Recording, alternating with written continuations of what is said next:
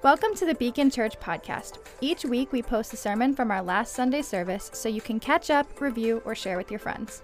We pray as you listen to this week's episode, you're encouraged and equipped to love God, love people, grow in Christ, and serve the world. So great to be with you this morning. Well, I'm excited to visit a story in the book of Genesis this morning with everyone. It's a story about the wilderness um, about the perceived shelf of life uh, and how God meets us on that shelf. In my house, uh, there is this one shelf, and if we put something on that shelf, chances are we see it for a couple of years. It just gets forgotten. And uh, some of us may be feeling like that this morning. that, especially in the wake of all that's happened last two years, some of us find ourselves in a kind of wilderness. And by the word wilderness, I mean the, a place where we might find ourselves that's supremely uncomfortable and unexpected, and maybe most of all, a place where you feel unseen and invisible even to God.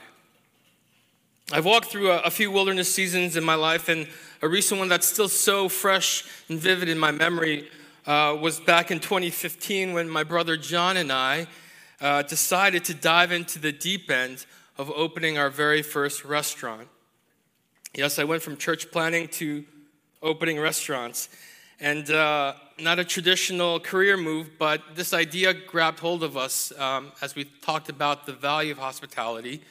And so, as this idea turned into reality, we felt God's wind to our back. It was like every single door was opening. We didn't even have to push. We were just given such clear direction and vision and confirmation again and again for this venture. And funding came in just in a matter of months hundreds of thousands of dollars from people we didn't even ask. And so, this to two guys who had never run a business before, let alone a restaurant, it just felt like this was God's promise to us. And that's how it went for a little bit in the very beginning until right before we opened in the fall of 2015. We started hitting some real speed bumps. It started when we realized that due to an engineer's mistake that we wouldn't have gas for cooking or for heating. And so that we would have to open without any kind of cooking whatsoever and uh, in a frigid space. And so we decided that we were going to start serving raw fish because you know, no gas, no cooking. And uh, turns out it wasn't the best idea, but we went for it. No other choice. And so month one comes and goes, and it's crickets. As slow as can be, and we are hemorrhaging money. Month two comes, same thing. Month three, same thing. And we were so slow. I remember John and I would be sitting in the basement because there were no customers in the space and we would sit there, stare at each other, and try to remind each other of the faithfulness that we had encountered up to that point. And we would pray and try to encourage each other. But really, the entire time, what I was thinking in my mind was, God, where are you? Where are you? He all of a sudden seemed so far away. Of course, looking back now, we always have 2020, and many room know that in these kinds of very difficult seasons, we can gain so much. And it's because in the wilderness, as it's so often potential to change ourselves. And we're going to see today. Sorry. switch out packs. Okay, great. See if that's the problem. Thank you for your patience.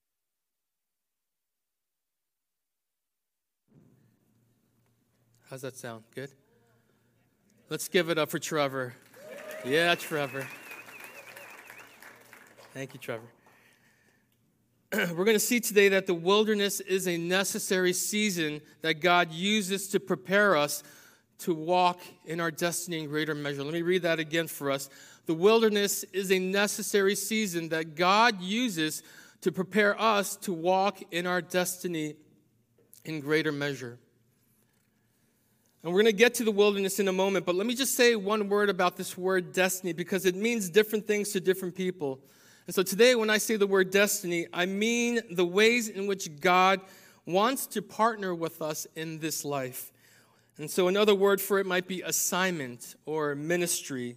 So destiny equals assignment for just for today's purposes. And so whether you're single or married, whether you're a parent or a pastor, a mechanic or a mentor or an athlete or coach, any combination thereof, we all have our earthly assignments slash ministries slash destiny. So just wanted to make that clear before we uh, jump in here. Now that we have a common definition for destiny, let's enter into the story of the wilderness and how God uses the wilderness in our lives and for our destiny. This is the story of Hagar. Who is Hagar? Well, it says in our text that she was an Egyptian servant to Sarah, Abraham's wife. And Sarah and Abraham, if you know, they're the mother and father of the people of God, the people of Israel.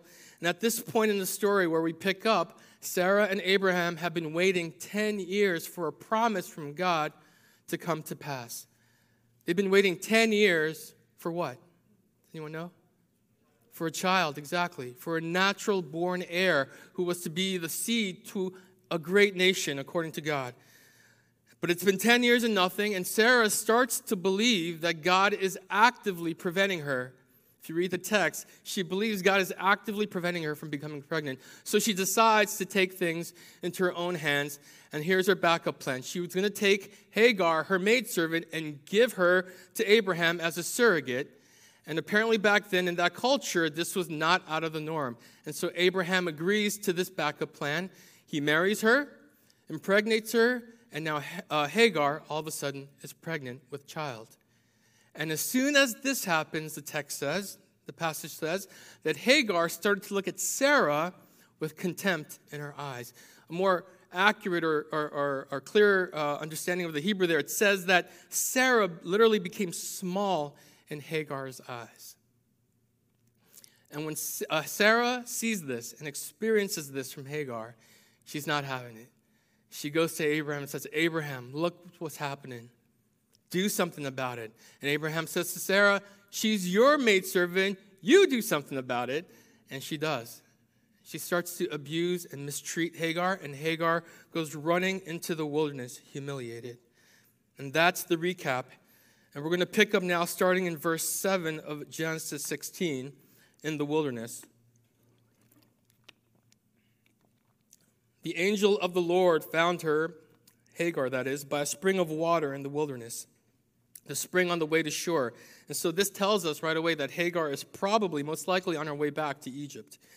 And he said, Hagar, servant of Sarai, where have you come from and where are you going? She said, I am fleeing from my mistress Sarai. The angel of the Lord said to her, Return to your mistress and submit to her. The angel of the Lord also said to her, I will surely multiply your offspring so that they cannot be numbered for multitude. And the angel of the Lord said to her, Behold, you are pregnant and shall bear a son. You shall call his name Ishmael, because the Lord has listened to your affliction. He shall be a wild donkey of a man, his hand against everyone, and everyone's hand against him, and he shall dwell over against all his kinsmen. So she called the name of the Lord who spoke to her, You are the God who sees me. For she said, Truly here I have seen him who looks after me. Therefore the well was called Beer Lahai Roi. It lies between Kadesh and Bered.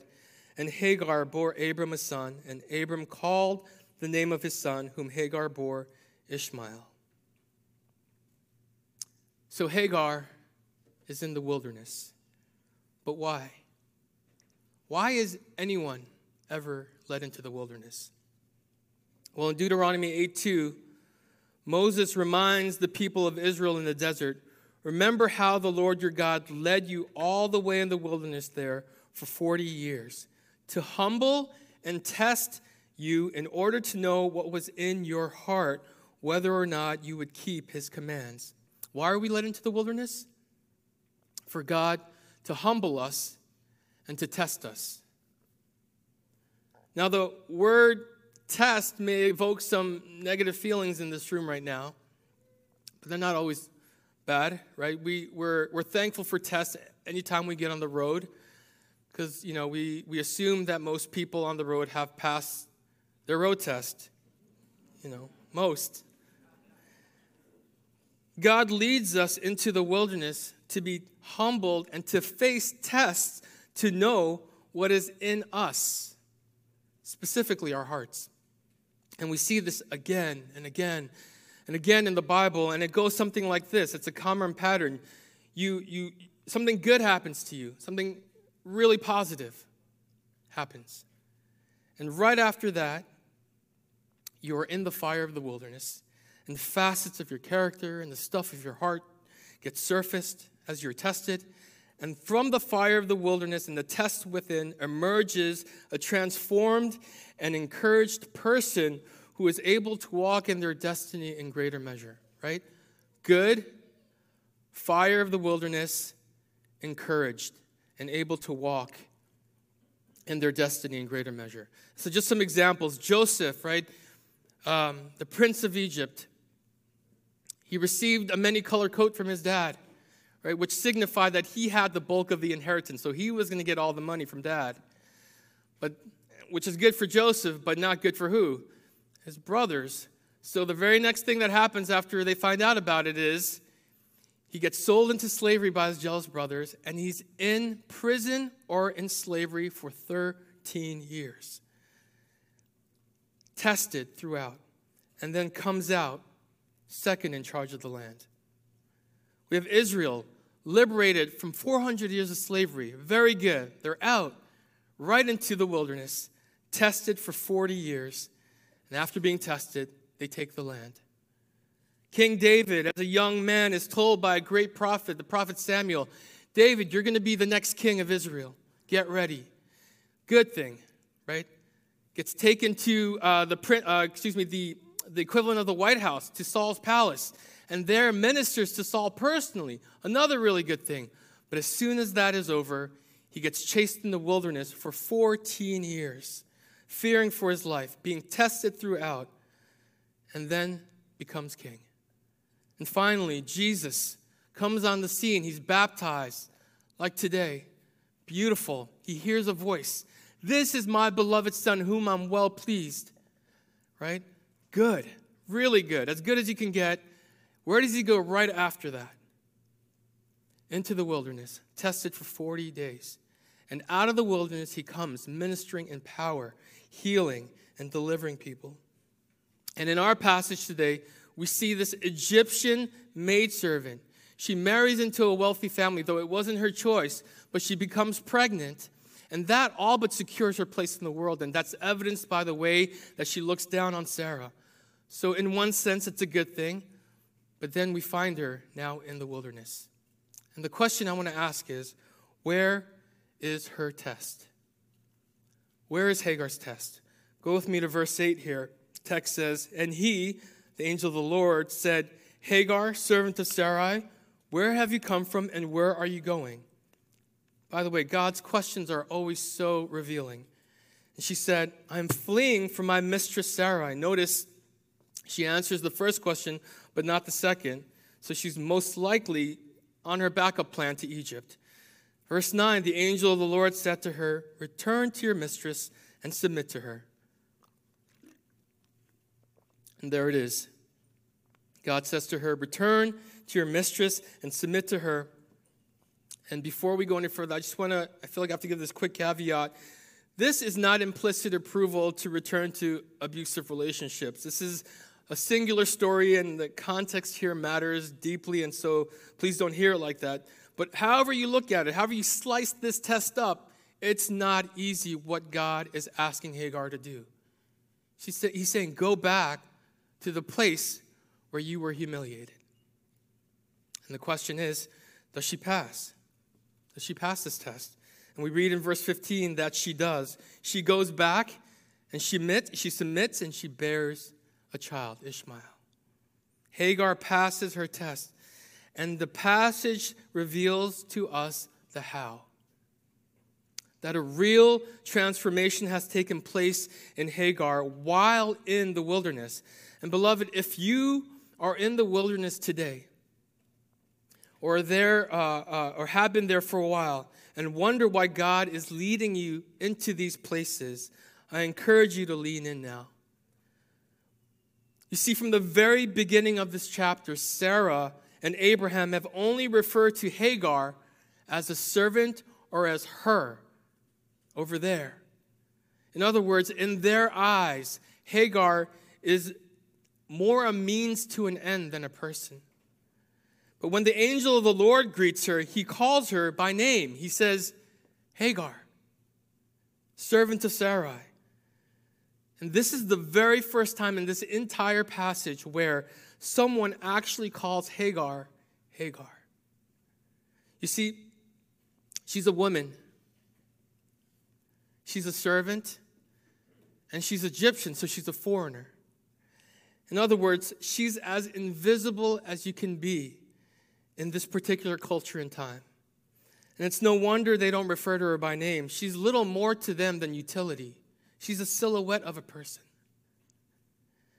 But there in the wilderness, unseen, invisible, without hope, she has an encounter. In the wilderness, God meets her and he says, Hagar, that's your name. And you work as a servant for Sarai, that's how you live. I believe God is saying to her in this moment, I know who you are and I see you. And not only for who you are, but I know your story because he affirms her in verse 11 when he says, The Lord has listened to your affliction. So he knows what she's been going through. And then God gives her this amazing redemptive promise, right? That she'll have descendants too numerous to count all through the child in her womb. And so now, on top of that, she has a portion of her destiny. And when God commands Sarah, uh, Hagar to go back to Sarah, she goes.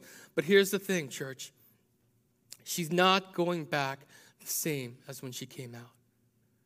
I mean, you can picture her walking that exact same path back, but she couldn't be in a more different place in her heart.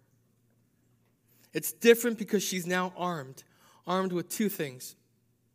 The first is destiny. She knows her destiny. She's been given a promise. God promises her that the symbol of her pain, her very, her very pregnancy, will be redeemed as a child that will lead to many descendants. And it's reminiscent of God's promise to Abraham. It's a powerful, powerful promise and a powerful reason to return, if you think about it. But there's a second reason, a reason I believe that is so much more powerful and important, and it's this she can go back because she knows now that she's seen, she has seen that the God of the universe knows her name. And it gives her tremendous confidence. And so, verse 13 says So she, Hagar, called the name of the Lord who spoke to her. You are the God who sees me. For she said, Truly here. And where's here? In the wilderness. Truly, here in the wilderness, I have seen him who looks after me. Hmm. This is the very first time in all of Scripture where someone names God. A foreign born maidservant in the wilderness has the privilege to be the first to name God. She calls him El Roi. And in the Hebrew, it means the God who sees me. And I just love this name. Beloved, here's the most exciting thing about the wilderness. I know it's weird to call the wilderness exciting, but it's true. It's exciting because it is where God reveals himself to us in fresh and surprising ways. Only in the wilderness. Because in the wilderness, humbled, we are hungry and thirsty. And I'm in food, you know, I, I love to eat. But when I'm hungry and thirsty, I'll pretty much do anything, including pushing my own kids out of the way to get that first slice of pizza. You know what I mean? That's me. We begin to search for relief, for anything that'll make this pain go away. And it could go one of two ways. One of the most natural responses you and I have to the wilderness is to get out as soon as we can. And so we'll, we'll manufacture escape routes, right? We'll, uh, move to a new city, or we'll start a, we'll quit our job and start a new job, or we'll jump into a new relationship. And it's drastic stuff. And often doing so is like heading back to Egypt. Just like Hagar, we go because we know at least it'll be different and we'll probably get to eat. Right? But that would be a tragic mistake and maybe even prolong our time in the wilderness, just like what happened in Israel after leaving 400 years of slavery to be in the wilderness. I don't know if you knew that they were only supposed to be there for a little while, a couple years at most.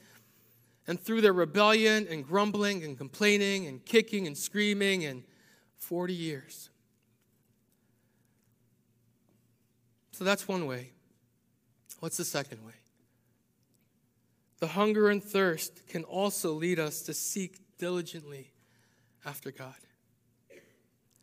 to be open to his presence and his voice with a new desperation. And this is the very thing that God has led us into these places for. In the humbling, to hear his voice and to meet his eyes, to be under his loving gaze, and to discover that God, in Hagar's words, looks after me. Really, God, me? You see me. Our time in the wilderness can be surprisingly rich with discovering God. And then this weird thing happens. Our, our destiny becomes less and less important in our hearts, while intimacy with God becomes our heart's desire. And we no longer ask Him for what we want, but instead we find ourselves asking Him, Lord, what, what do you want of me? A question born out of an ever deepening trust for who God is and for His eyes, and that He sees us and that He wants the best for us. You know, notice Hagar doesn't resist what's being asked of her. It's a very difficult thing having to go back. And her response tells us that she's been moved in the very core of her being. The center of her trust has shifted, and it's almost like she couldn't help in that moment realizing what's happening. She couldn't help but name God in a moment of pure worship and praise. In the first few months of our restaurant's opening when things were looking really bad, I remember the Lord asking me two things. He said, James, if the restaurant fails, will you thank me and will you love me? And just like he does with Hagar, the Lord uses questions to sift our hearts. And I wrestled with those questions because, in all honesty, I'd secretly attached so much of myself to this venture, my, my worth, my security to the success of this thing happening. And, you know, we were massively in debt to investors. And here we are about to see it all come crashing down. And I remember so clearly one day, uh, I woke up in the middle of the night, anxious, unable to catch my breath. And, and that's bad because I usually sleep like a dead person. It's like a, it's a, it's a spiritual gift sleep for me. And I realized I was having a panic attack well, I thought it was a panic because I'd never had one before. I'm literally trying to catch my breath. And I, I remember I tried to pray, but I couldn't calm down. And then, almost as if I didn't have a choice, I began to sing because I didn't know what else to do. A song that I had on repeat in that season. And I ask your forgiveness, your ears. Uh, as I do this, I'll just sing a little bit. It goes, I'm no longer a slave to fear. I am a child of God. Anyone know this song? Don't encourage me. All right, fine. From my mother's womb. It's a good line. Listen to this. From my mother's womb, you have chosen me. Love has called my name. Isn't that beautiful? I sang it again and again and again.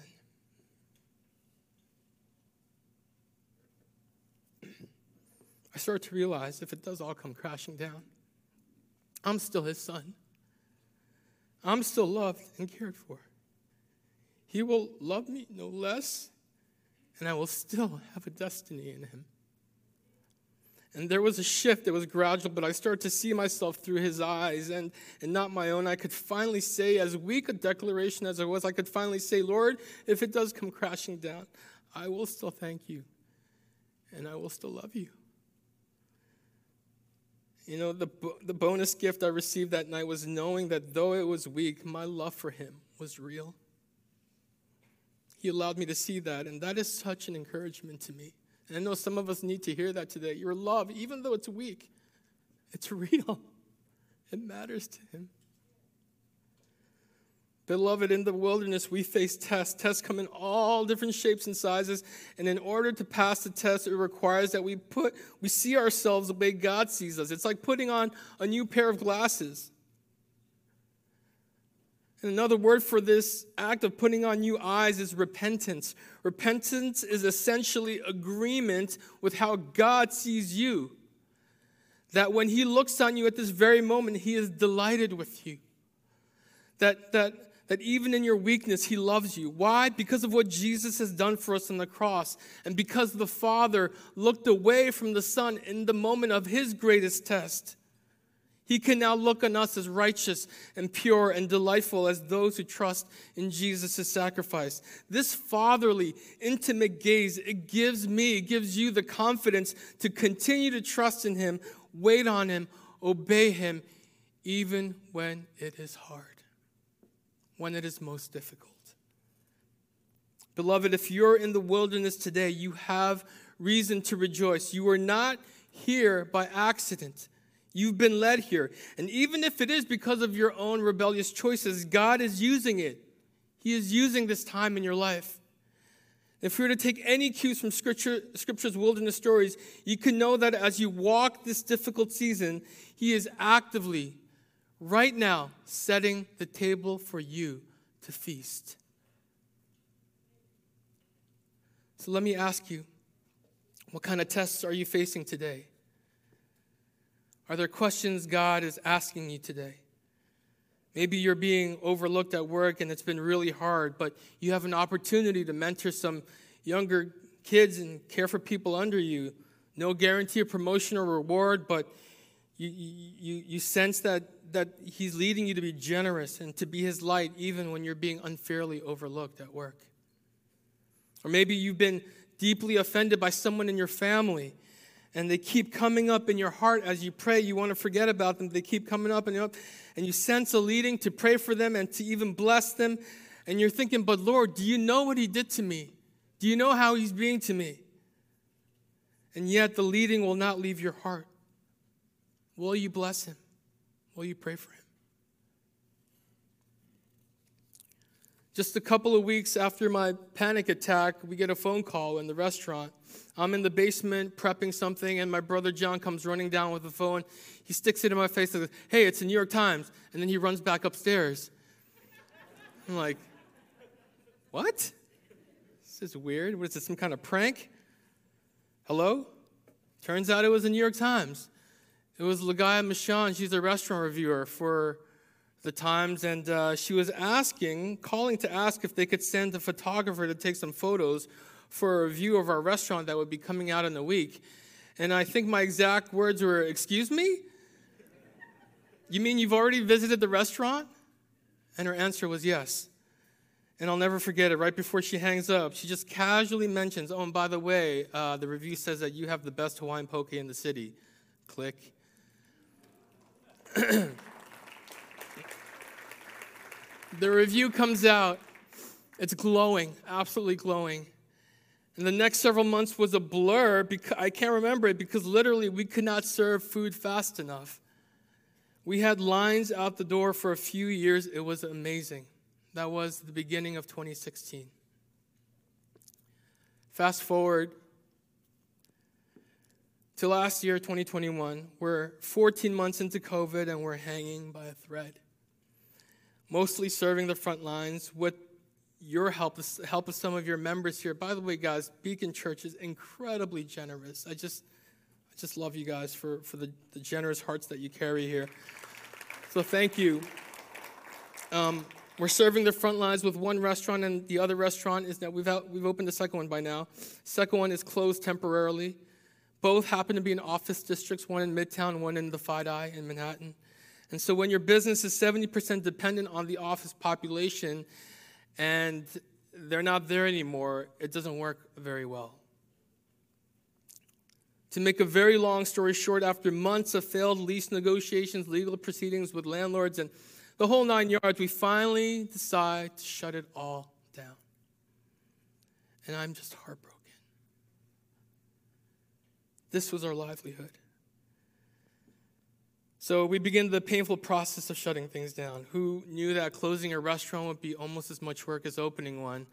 Part of the process, if you choose to go this route, is you, you try to sell off as much of the equipment and fixtures as possible. And so, because it was the pandemic, uh, we put it all up online, and people would bid, and, and, and, and so and they would win it that way. And now it's a couple weeks later, it's the last day of operations at our restaurant, and the people who won their bids are coming in to pick up all the equipment. Everything is going out the door. Literally, everything is going out the door. And I'm there, half in disbelief, half just trying to help the right people take the right things. Well, these two guys come in. We'll just call them Frankie and Vinny. Frankie owns a cigar shop in the Bronx, and Vinny is his friend who was just helping up, helping him out because he owns a truck, and they are straight from Central Casting. And Frankie bought all our tables, which my wife Carol and I painstakingly designed and had custom made for hundreds of dollars each. I think he paid 19. And I'm literally holding the front door open for them as these tables are leaving the shop. But they're not having the easiest time. And Frankie, the cigar shop owner, starts laying into Vinny for not pulling his weight. But like in the, you know, in, in the we've been best friends forever kind of way. But Vinny's not having it, so he gives it right back, and he's like complaining about all the pain he's in, and how can you push me so hard? You keep bringing me to these things. Here's the thing whenever I hear someone is in pain or dealing with some kind of health issue, I will usually ask if I could pray for them right there and then. Especially people I don't know, because if they're not healed, I won't see them again, you know, and so it's okay. don't blame me. So here's Vinny complaining about pain. But I'm not really in the mood to pray for someone who's having my tables for $19. You know what I mean? Not today, Lord. Of all days, not today. But just like that, I hear my spirit, ask to pray for him. So, I don't ask him. What I do say is, Are you really in pain right now? And he looks at me and he says, Oh, yeah. And he's like dying to tell me the story. He's like, I used to be a crane operator and I was in the cab and I fell out and I fell eight feet down, hitting things on the way down. And he wakes up in the hospital in traction. He's like, I have metal in my hip, in my back, my legs. I'm in constant pain. And he shows me like to get in and out of the truck, he has to like lift his leg like this just to get in and out. And I'm like, wow. Okay, and I ask him, Hey, I don't know if you believe in prayer, but can I pray for you and for your pain? And this was his response. He looks me dead in the eyes and he says, Oh, yeah, I believe in that stuff. I might have laughed out loud, but I don't remember. And, and, so I asked if I could lay my hands on him, and, and he says, sure. And I, so I, I lay my hands on him. And, and Frankie, meanwhile, poor Frankie's just standing there, like, he's like, you know, this is just an interruption to his day. And so I lay my hands on Vinny's shoulder and I pray the most simple 15 second prayer. Really, guys, nothing like, I mean, I used to be a pastor, so I can pray it up pretty good, but this was like just very vanilla and, um, but earnest, but, but vanilla. And so we open our eyes and he thanks me, and then we just all go back to doing what we were doing. Tables are being moved out, and, and that's that. And usually, you know, when I pray for someone, we go our separate ways. I, I don't hear about what happens if they've been healed or feel better. But 30 minutes later, they're still in the restaurant because they're still collecting fixtures and, and, and, and equipment. All of a sudden, I'm standing there. I feel this tap on my shoulder. I turn around, and it's Vinny. And he's got this wide eyed look on his face. And I'm like, hey. And he looks at me and says, um, I don't know what's going on, but I haven't felt this good in years. He says, Look, I've got goosebumps. And he goes like this. He shows me his arms. And sure enough, covered in goosebumps. And now I'm getting goosebumps. Maybe you are too, but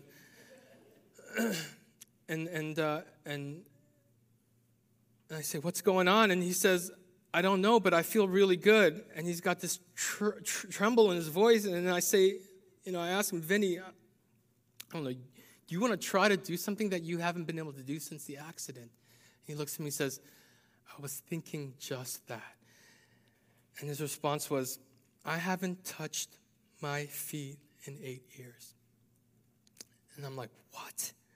He explains that his wife and his daughter have to put on and take off his shoes every morning and every evening because he cannot bend down far enough to remove his shoes.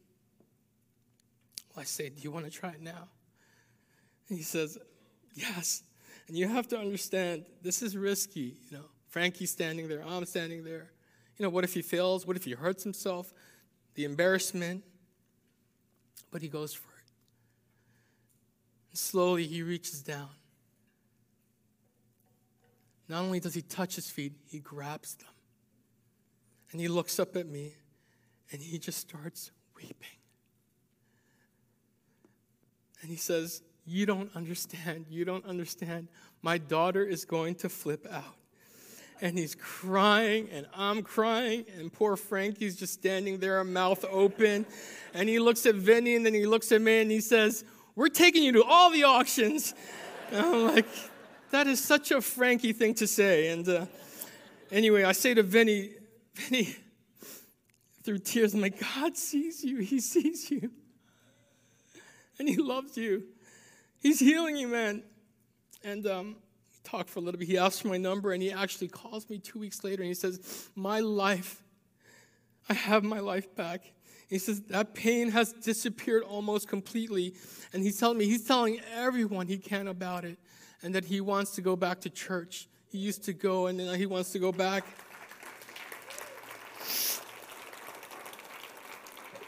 I'm so happy for Vinny, but I, can I tell you something, church? I feel like that healing was for me. Because God, in the midst of the literal garage sale of my livelihood revealed himself. It was for me like a little tap on the shoulder. It's like him saying, Hey, James, hey, little guy, I haven't forgotten about you. I see you. I'm here. I love you. And, church, I had to repent. I began to repent of the offense in my heart for the lies I was believing and tempted to believe about it all that he had left us or that we had done something wrong and that we were being punished. Beloved, if you're in the wilderness today, let this be encouragement to you. He sees you. You are here because He wants you to walk confidently into the next season of your life with the knowledge that where you go is nowhere near as important as the fact that His loving gaze is on you, that He's delighting in you right now, enjoying you, and leading you. That if you seek Him, and that if you seek him in this place, he will reveal himself to you in fresh and surprising ways. I invite you to pray with me.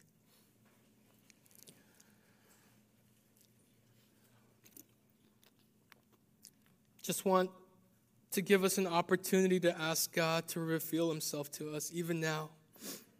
And certainly throughout this week, this season, especially for those of you who are in the wilderness you have the permission right now to ask, which is Jesus' instruction to us. He says, Ask, and you shall receive.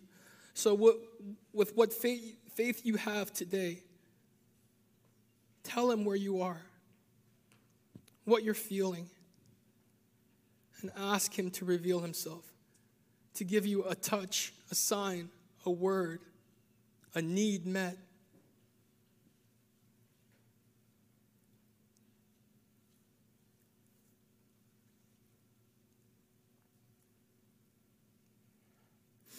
and then ask Him to show you how He sees you. Let His gaze fill your eyes. Father, reveal yourself. Show us how you feel about us. Abba, here we are. Touch your beloved. Be near to those of us who are brokenhearted, afraid, frustrated, and feeling unseen. Give us the confidence that you yearn to impart to us, the confidence that comes from being seen by your loving eyes. God, you're so good.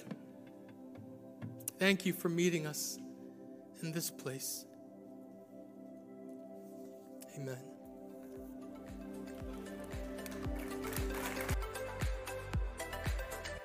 If you enjoyed the sermon, want to learn more about Jesus, or get to know our community, please visit beacon.church to get connected. We would love to hear from you.